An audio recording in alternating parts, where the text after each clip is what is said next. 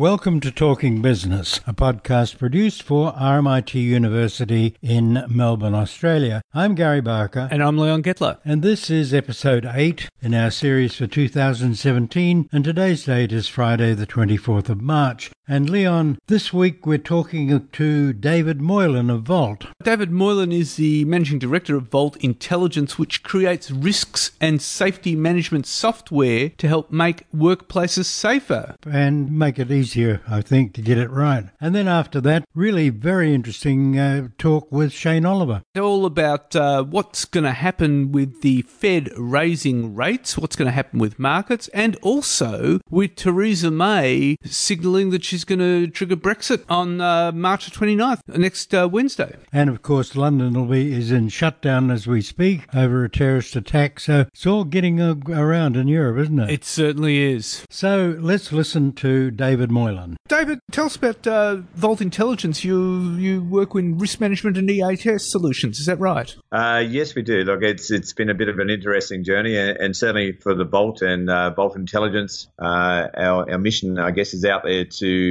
to make uh, workplaces safer uh, through using some really smart technology. And our evolution has been over the last uh, 10, 12 years um, heavily in the risk management area uh, in consultancy base, and then the last seven eight years uh, started to uh, put some really smart uh, programmers and developers around me, and uh, we've now built up some a great end to end EHS solution which sits in, firmly in that GRC stream, um, but it's it's very much safety band. Now, your own background, uh, you were a former director of safety for the Australian Army, weren't you? yes, I was. Um, I had 20 years in the Australian Army. Um, had a wonderful career there. Enjoyed every moment of it. My last last uh, two years before I left the Australian Army, I was Director of Safety and Risk um, which was a nice springboard for jumping out and doing a lot of high level consulting. Uh, led me into various areas uh, in high profile uh, risk management jobs, uh, and eventually culminating in being the senior risk manager for Shell operating in China. So it provided me a really good base for our systems, a really good base for uh, developing some really smart tools which could help business. Uh, and that's the wonderful team that I put around me now. Tell us about the market itself. I mean, it would be fairly fragmented, wouldn't it? The EHS software market? Yeah, it's a really interesting market. And having been uh, I guess,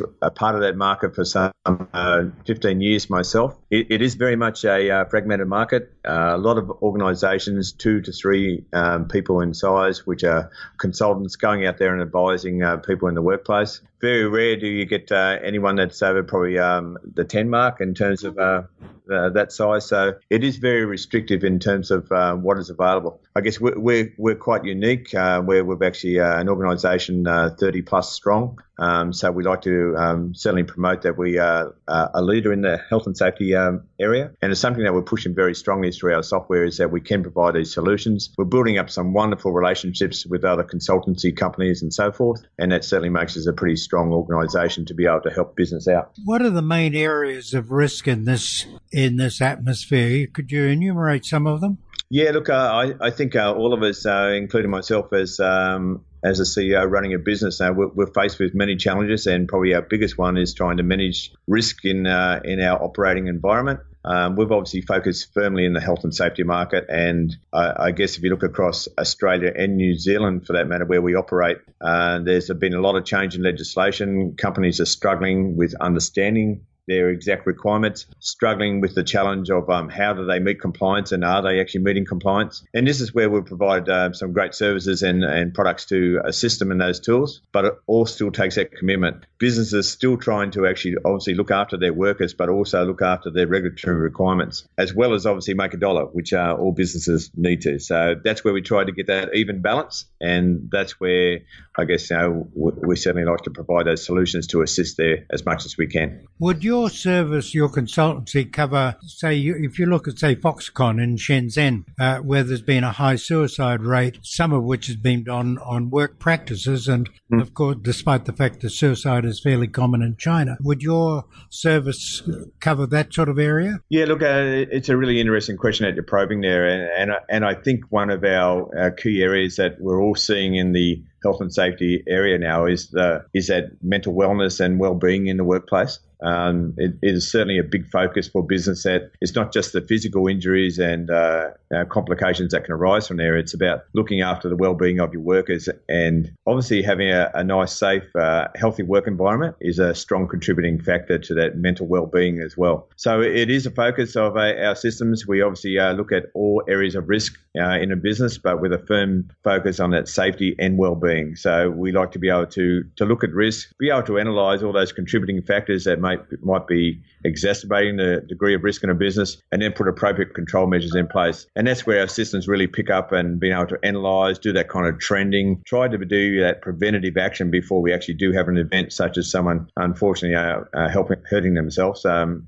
which is what we're all trying to achieve in terms of trying to be able to reduce that injury rate uh, in business. Now, I understand you've moved to a software as a service model. Is that right? Yeah, look, it's it's, it's been a really interesting one, and, and I think this is part of the changing times and, and something that uh, for a software company operating in that safety IT area, it's something that uh, business has, uh, has been crying out for that we want to actually, uh, rather than using all our capital fundings to pay a, a, large fee up front, if we can stagger that over two, three year periods, then fantastic. And so we're in a position now where we can obviously offer that kind of service. And, and the software as a service solution is working wonderfully. It allows the businesses to, uh, to free up some of their, their cash, be able to maintain their, their own cash flows and be able to budget. And for us, it's, it's, it's been a really good business model because uh, it allows us to actually build our recurring business uh, funding there as well, which uh, assists with our own cash So it's it's something that we've been uh, modelling around. Uh, we originally, um, probably three to four years ago, we are firmly into a, a capex type model and a small retainer uh, years two, three, four, and, and onwards. But uh, the SaaS solution is something that is working very nicely there right now. Who are some of your big name clients? We're, we're very fortunate in the uh, in, in terms of our clients, and we're, we're across about 30 uh, industries. Some of our bigger ones would be uh, the Coca Cola Amatil across Australia, New Zealand, and uh, Indonesia. Uh, we have Visy Packaging, which has been a nice long term uh, client of ours as well. Uh, we then go into uh, large um, facility facilities companies such as uh, OCS and uh, Programmed. Um, we're, we're in a lot of universities, a lot of uh, councils uh, across Australia and New Zealand. We have in the vicinity of 23 councils, uh, which is uh, a nice nice group to be working with, and certainly gives us nice exposure into the government and councils and what is actually happening in that area. Yeah, and uh, th- there's not too many industries that we don't have a, a, a highly recognised blue chip type client. So, uh, where, where, would you see the scope of uh, further uh, geographic and industry expansion? Yeah, look, look, it's exciting times for us at the moment. Having uh, listed on one July, that was a, a, a, long and lengthy process for us to go through. the dust now settling, and we're firmly establishing our footprints across uh, Australasia. We do have our sites into other regions. We've, um, started a reseller program into Asia at the moment, uh, which is showing some fine results, and we're starting to make uh, sales in those type of uh, regions now. And uh, not not too distant future, I would think in uh, 2017, 18, we, we'll certainly look at um, our product range and how it can actually best fit into the US market as well. And we are looking at that from a strategic point of view from the board um, as we speak. Are there any cultural problems you, you meet? I mean, for example, where you've got, say, Hangzhou and Shenzhen in China, a mm. lot of very small, uh, would a lot of people call them sweatshops, supplying bigger corporations. Do you get involved in that sort of thing? No, we haven't at this stage, but uh, we find a lot of the corporate companies which are operating on a global perspective certainly do uh, like to obviously um, maintain high standards. They're, they're looking at how they can improve the standards, you know, right down to their supplier level and their contractors. And that is a requirement uh, that they obviously take on both from, um, I guess, a legal and a, and a moral uh, point of view. And so we are seeing that, that changing quite significantly. Um, we would hope that, you know, how we can best uh, suit those type of companies where they are operating in some difficult regions where perhaps their standards are not as high as what we maintain across Australia is something that we can hopefully uh, help to improve there. And, and one of the ways that we're looking at doing that is is um, particularly with our mobile applications is being able to have those language files convertible to those different languages to suit different regions, so we can maximise the uh, employee uh, participation, which is essential in all our type of uh, products that we provide. Uh, David Moylan, thank you very much for your time. No, thank you. Very much appreciated. Well, very interesting. I mean, technology moving into business in a big way, isn't it? And what better place to do that than uh, safety? E- exactly right. So now, Shane Oliver, Leon. Shane Oliver, the um, Fed lifted rates, and uh, contrary to what's often around, the uh, market actually rose. Uh, what's your view about that?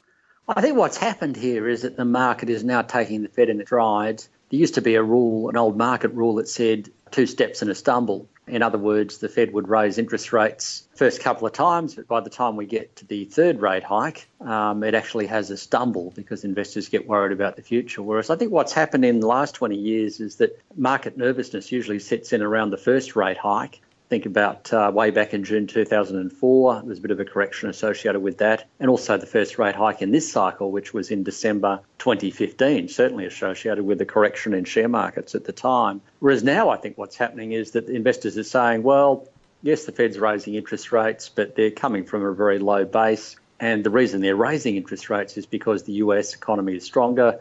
Um, this is all at a time when the world economy is stronger, so we're less concerned about the Fed raising rates, and consequently, um, the markets actually rose rather than fell. So I think that's what's happening here. The last uh, last two decades would tell us that Fed rate hikes will only become a major problem when interest rates in the US become high whatever that is. Um, of course, the, the context changes as the years go by, but uh, I suspect we've got a fair way to go yet before uh, rate hikes in the US cause a major problem for US shares. Well, they're talking about two more rate hikes this year and then three in 2018. The Fed is certainly uh, signalling more to come. Um, and therefore, uh, you know, we're going to be kept on our toes every time they have a meeting um, to see what the Fed does. But uh, at this stage, my feeling is that we're probably looking at you know, rates getting at least well above 2% before it starts to become a major problem for the US share market. Right, and uh, that's still some fair way off. It's still going to be a fair way off before we get above those levels. It's potentially a, uh, a 2018, maybe 2019 story before it becomes a potential problem. And of course, we'd have to assess, assess the situation at the time. But at the moment, as long as the US economy US economic indicators remain healthy as long as uh, global growth continues at a reasonable pace or a solid pace, and as US as long as US profits are rising, then I think uh, rate hikes in the US probably uh, are something that investors will just have to get used to, and they're probably not going to be um, a, a, major problem. One of the interesting things I noticed in the statement from the uh, Federal Open Markets Committee was that uh, they, they were well, they were more moderate in their forecast for the U.S. economy than some of the ebullient optimism we'd seen coming from Donald Donald Trump. I mean, they were talking about growth rates of about two two and a half percent. Donald Trump has been talking about much more than that. I mean, what's your view about that? Well, yeah, Trump's uh, been talking at times about four percent, whereas of course the U.S. Federal Reserve has to be more realistic about things. And they're not politicians; they're economists and uh, the recent experience certainly hasn't been consistent with a boom in US growth. I mean, the economic indicators are good, but um, GDP numbers, as they've been coming out, have had growth around 2% or less uh, lately. So there's no sign of a boom in the US economy. And I, and I guess the Fed kind of thinks, well, Donald Trump's talking about doing all these sorts of things, such as a fiscal stimulus or deregulating the economy or tax cuts, you know, with references, I guess, back to the supply side boost that uh, the tax cuts of the 1980s provided in the US. Um, but at the moment, those things are yet to come to pass. They haven't really happened. And uh, the Fed's still in this sort of zone where they're, they're waiting to see what Donald Trump actually does. I, guess all the Fed has got to go on is what's happening here and now. So that's why they're, they're stuck around those 2% sort of numbers rather than anything more. So they just have to work with that sort of uncertainty of uh, seeing what's ahead. That's right. You know, at some point, Donald Trump and Congress will agree some sort of package of measures that relate to the economy, particularly around infrastructure spending and tax cuts. But uh, at the moment, we're still a, a, fair way off from that. I mean, Donald Trump has submitted a budget to Congress, which uh, just looked like a bunch of ambit claims. And historically, in any case, it's the uh, the Congress which uh, determines the budget. So there's a fair way to go on that one. They're still arguing about the replacement for the Obamacare or, or healthcare system in the US, Affordable Care Act. Um, so that's yet to be worked through. And so I suspect that uh, it's going to be several months yet before we get firm details in terms of what's happening regarding his uh, pledges regarding tax cuts and um, and infrastructure spending in the US. The other interesting thing is Theresa May is uh, set to announce uh, Article 50, trigger Article 50 on around March the 29th. I mean, that potentially could set off two years of economic shocks to the system. And what's your view about that? I guess my view regarding Brexit is that it's interesting, but it's mainly of relevance to the UK. I, kind of think after the experience of last year that whatever happens here will, will have a huge impact on the UK economy. But at the end of the day, the UK economy is only two and a half percent of world GDP. It's not. Uh, it's not like China or the US or even the Eurozone. And I think the real big issue here is to what degree the Brexit debate and vote and final exit impacts the rest of the Eurozone. So I think there's a long way to go in the UK a couple of years worth of negotiations. They might get to the end of that period and there's, there's still no deal, in which case they just get a, a separation, in which case um, Britain will trade with the rest of Europe just like any other country outside of the European Union. In other words, it won't have any special uh, trade rights with, uh, with Europe. And of course, that would be quite a sharp adjustment affecting the UK economy. But at the end of the day, what really counts here, I think, as an Australian looking globally, um, is what all of this means for the rest of Europe. And interestingly, since the Brexit vote in June last year, there's been three elections now in Europe which have actually seen some rejection of the populists. The uh, the Spanish vote just a few days after the Brexit vote in June last year saw Podemos, the anti-Euro sort of left-wing party, um, lose support um, and a centrist government was ultimately formed in Spain. Then we had the Austrian presidential election in uh, December, where the uh, the far right, again anti-Euro candidate, was rejected in favour of a um, pro-Euro candidate to be president. And more recently, of course, in the Netherlands, with the uh, the, the, the, Dutch Freedom Party of Geert Wilders um, not doing anywhere near as well as expected, only getting about 13% of the vote. So all of those things tell me that so far, anyway, Europe uh, is not going down the path of um, further exits from the European Union or the Eurozone. Um, Europe, if anything, seems to be uh, yeah, sort of looking the other way, you know, looking at America and looking at uh, the UK and saying, well, we don't want that. We don't want uh, populism to take over. But uh, I guess there's still a bit to go on that front. Um, obviously, we, we still have to see how the, the UK exit itself pans out. And of course, there's more elections coming up in Europe including in April and May, and of course in June in France with the presidential elections, and then some uh, some parliamentary elections uh, in June. So we've got to see how that one goes. But anyway, I, th- I think that the big implication of all of the Brexit debate was really for us in Australia it was really about what, what it means for the rest of Europe, and so far the rest of Europe seems to be hanging together. The other big one in, is, of course, uh, the election in Germany in September, and uh, the, and the question is, what will happen to Angela Merkel? Well, that is a big one, but uh, I kind of think that uh, it's interesting. Over there, the populist party was called Alternative for Deutschland, some, sometimes simplified to AFD.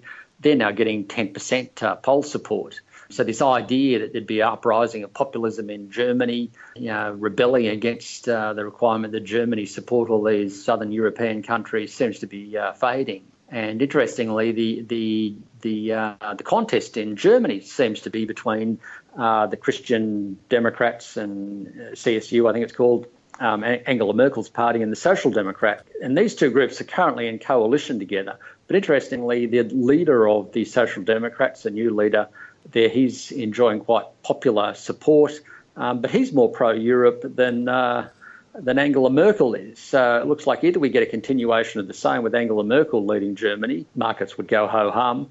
Alternatively, we get a shift towards the Social Democrats. Initially, markets might be a bit nervous with that outcome, but Social Democrats are actually more pro-Europe than Angela Merkel is, and you could actually see uh, see some developments coming out of Germany, which could actually be very positive for Europe in the sense that um, the Social Democrats would probably want to engage in more fiscal stimulus in Germany, which in turn would help the rest of Europe. That's something that uh, many have been saying Germany should have been doing all along. The best way to help Italy and Greece and what have you was to, to undertake a bit of stimulus um, in Germany, which is, of course, one country that can do that. And of course, uh, I mean, the Social Democrats are unlikely to form any coalition with the AFD. Well, the Social Democrats definitely won't be forming a coalition with the AFD. They're diametrically opposed to each other. If there is going to be any coalition, it's between the current coalition partners, you know, yes. Angela Merkel and the Social Democrats. So that's just, again, a continuation of the same, um, which I think is probably the most likely outcome. But it's just worth bearing in mind that the alternative outcome is actually a more pro Europe outcome and would ultimately be something that might be, be a good thing for Europe, even though I think a lot of people have become attached to Angela Merkel and have a lot of respect for her. But well, time will tell on this one. But In terms of uh, European elections and countries most at risk, Germany seems to be well down the list um, in terms of wanting to exit from the euro. Interestingly, support for the euro amongst Germans is currently polling around 80%, um, very, very high. So the Germans seem uh, quite content to hang in there. Um, if I was going to be worried about one country in Europe, it's probably Italy, but it looks like their election might be put off till next year. Italy's always been a there's always been a question mark about Italy forever. that's precisely right, and maybe we should see it that way. That there's always that uncertainty about Italy. And... that's right. But uh, all up, uh, you're saying uh, the eurozone is, looks like it's likely to continue. Yeah, it looks to me like uh, the eurozone will continue keep on keeping on, basically. And I think a lot of this fear that the Eurozone is going to break up, which has been a constant uh, source of debate since 2010 when the Greek uh, debacle first started hitting the headlines and impacting financial markets. So th- this issue of a breakup has been a, a long going debate, nothing really new. Um, but I think those risks of a, of a, breakup in Europe are actually overstated. And Europeans, when they're asked, you know, do you identify with Europe as much as your own nationality, interestingly, many of them do, unlike the British who uh, actually don't, don't identify much with Europe as a whole. And, and, and never have. And never have. I mean, the people of London might, but the rest of England uh, tend not to. I think the, the UK vote, in hindsight, I guess, was probably a bit more ob- a bit more obvious that it could go that way. In fact, the polls prior to that uh, that vote were quite close, whereas that's sure. not what you're seeing in uh, in the rest of Europe. There seems to be a lot more support for the euro and a lot more support for, for Europe staying together. Shane Oliver, it's always a delight talking to you. Thank you very much for your time. It's been my pleasure. So, how do you read that? Well, yes, and of course, markets are now tanking around the world because of the concerns about the Obamacare legislation. That's right. I mean, the uh, New York Stock Exchange down 200 points, the S&P. That's right, and, and it's been replicated in markets right around the world. And uh, so, you know, you've got Fed, and then you've got two years of potential economic shocks coming with uh, negotiations over Brexit. And of course, the ASX wasn't proof against it. Shed about 26 billion in value. Certainly did. It's, I know it's on paper, but it's that's money, really. It's money. Anyway, now the news. Finance leaders from the world's largest economies, including Australian Treasurer Scott Morrison, have bowed to pressure from President Donald Trump, leader of the world's biggest economy, and have scrapped their long standing commitment to free trade and rejection of protectionism. Following pushback from US officials, led by US Treasury Secretary Steve Mnuchin, the G20 finance ministers on Saturday issued a mildly worded communique saying the countries are, are working to strengthen the contribution of trade to their economy. Now, Donald Trump has been pursuing an America First policy since taking office with policies including penalties for companies which manufacture their products abroad. And the concern now is that the watered down communique would give Trump more scope to impose tariffs and bring in his so called border adjustment tax against trading partners such as China, Mexico, and Germany. Now, you know, so there was no commitment to free trade, and the G20 also failed to include a vow on climate change. And Mr. Trump, of course, has called climate change a hoax, and his budget release last week slashed environment funding. Sounds like a Queenslander. So that's a bit of a worry. It is. I mean, you know, now we've got the higher possibility of a trade war with China, with all the implications for us and for the rest of the world. Now, uh, British Prime Minister Theresa May is to officially notify the European Union next Wednesday that the UK is leaving the EU. Downing Street said she'd write a letter to the European Council, adding that it hoped negotiations on the terms of exit and future relations could then begin as quickly as possible. And uh, Goldman Sachs is preparing to leave London, and the EU will take Britain to the, to International Court of Justice if it tries to walk away with paying an estimated 50 billion euro divorce bill. Now, uh, the draft plan threatens a long legal battle at The Hague to grab back what the EU regards as the UK's liability for its 43 year membership. An EU official, in response to Theresa May's threat to leave with no deal if the Brexit talks cut up rough, said, In that case, it's see you in The Hague.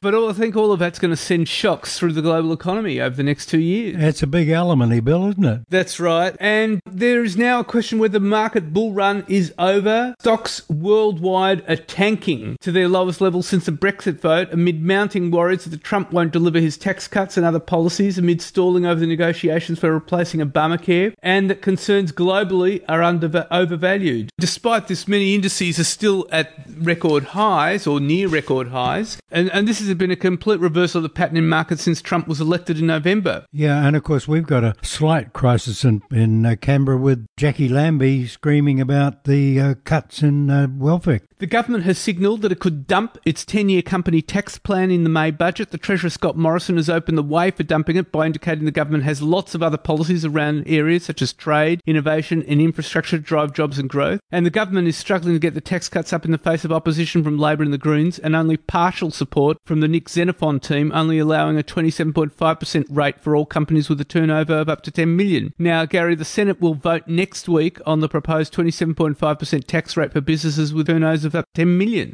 It'll probably get through, do you think, or not? I don't know if it will, which is why the government is now hedging its bets and saying we don't need tax cuts to deliver a stronger economy. Oh, well, situation normal, still all messed up. The price of iron ore has fallen the most this year, retreating below $90 a tonne. The spot price fell US $3.90 to $87.59 a tonne, according to Metal Bulletin. And the fall has been attributed to Chinese steel mills approaching the end of their stockpile build. And while this is a bigger percentage fall, Goldman Sachs is warning the price could reduce even more dramatically later this year. And Macquarie is saying it could end up somewhere around $50. Which it was close to about, what, a year ago? That's right. So what that means is, of course, that all the uh, mining companies like BHP Billiton Fortescue. and Fortescue and Rio Tinto and South 32 have been taking a bath in the market. Two of Australia's most powerful regulators, the Australian Prudential Regulation Authority Chairman Wayne Byres and Australian Securities Investments Commission Greg Medcraft believes Australia's bubbly housing environment have put Australian banks in a high risk environment and it's a view that's likely to heighten speculation of more curbs on property investors. They were speaking at the annual ASIC forum in Sydney on Monday. Mr Byres said he refused to use the B word, referring to bubble, but he said if everyone isn't careful, the risk in the system is going to rise. He said this was being created by a combination of high and rapidly rising property prices in major cities, record household debt, slow wages growth, and strong competitive pressures among lenders. Asked if APRA was looking at imposing further restraints on home lenders, he said, Watch this space. Now, Greg Medcraft said he thought for some time there was a housing bubble. He said banks should not be lending money to people who could not afford to pay. He said the housing market is bubbly and that he's really concerned consumers don't put themselves in above their head. He said house prices have been typically about four times average earnings over the long term. It's this suggests the current prices, he said, were out of whack with historic metrics. And the comments come after Reserve Bank of Australia Assistant Governor Michelle Bullock told a conference last week that regulators were prepared to do more if needed with the effectiveness of prudential measures introduced by APRA in late 2014 targeting investor loans were beginning to wane. And that also coincided with Treasurer Scott Morrison giving the clearest indication that the government will support tougher microprudential rules brought in by regulators to boost housing affordability and curb demand for properties in cities like Melbourne and Sydney, where prices have surged at double digit rates. Now, Scott Morrison's budget is expected to unveil measures to make it easier for people to buy a house, and he said regulators, led by the RBA and APRA, would be quote, using the levers that they have. At the same time, Gary, the RBA has warned of growing risks in the property market with rising debt and weak wages growth, signalling that there's no plans to raise or cut rates uh, given the risks around the housing market. The RBA showed in the minutes of its March board meeting that it's trying to balance hopeful signs for the economy against making any missteps with the housing market. And the minutes said recent data continues to suggest there's been a build-up of risks associated with the housing market. And this is varied around the country, but household debt is rising. And the RBA warning coincides with figures from the Australian Bureau of Statistics this week showing massive growth in housing prices, rose 4.1% in the December quarter. Melbourne recorded the largest growth of all capital cities at 10.8%, followed by Sydney at 10.3%. And the RBA said rising debt was also made more difficult with low wages growth. The RBA also showed it was concerned about the labour market with rising unemployment. So that's a big worry. And Chinese investors are still in the market despite the uh, government rules. They maybe they're not borrowing, but they're bringing in cash. Australian consumer confidence has plunged to its lowest level since April 2016 on the back of last week's spike in unemployment low wages growth. The ANZ Roy Morgan Consumer Confidence Index fell 1% down for the third week in a row. Households' views on the 12-month economic outlook fell 3.3% last week after the sharp 5.2% fall the previous week and consumers are less confident about future economic conditions, and that sub-index fell a solid 3.5% last week, and that's all because of low wages growth and rising unemployment. Yeah, wages actually there's no real growth in wages. It's flat. Has been has been for years. Now, Gary, we're in for a battle royale over Adani. Despite mounting opposition, Adani says its long delayed $21 billion Carmichael coal mine will be up and running in August. The Indian media reports the company chairman, Gautam Adani, has declared his board is expecting final approvals from the Australian government by May or June, and he said they need just three months from there to begin the work on the mine, which means they'll kickstart work from August this year. And the company still faces a number of legal challenges from environmentalists who say the project will damage the Great Barrier Reef, already threatened by climate change. The Australian Conservation Foundation is now waiting to learn if its latest federal court challenge against the controversial coal mine in Queensland's Galilee Basin has been successful. Now, Queensland Premier Anastasia Palaszczuk, who visited India last week with a 25 strong delegation, was reported by the Indian press saying she didn't believe there'd be obstacles to the federal parliament approving the project. But the battle is going on. Well, Bob Brown's uh, joined it in Canberra as well. That's right. Bob Brown has joined it. And also, there's been letters to the Bombay Stock Exchange about Adani, a shell company of Adani, seeking approval for that loan from the Australian government and not Adani. And the shell company's worth almost no money. That's right. So there's been there's going to be a lot of water to go under the bridge there. And there's a bit of Trumpism in it all because I noticed that the uh, an executive of the Minerals Council has said it's a shame because Australians use 13 times more power than the average Indian.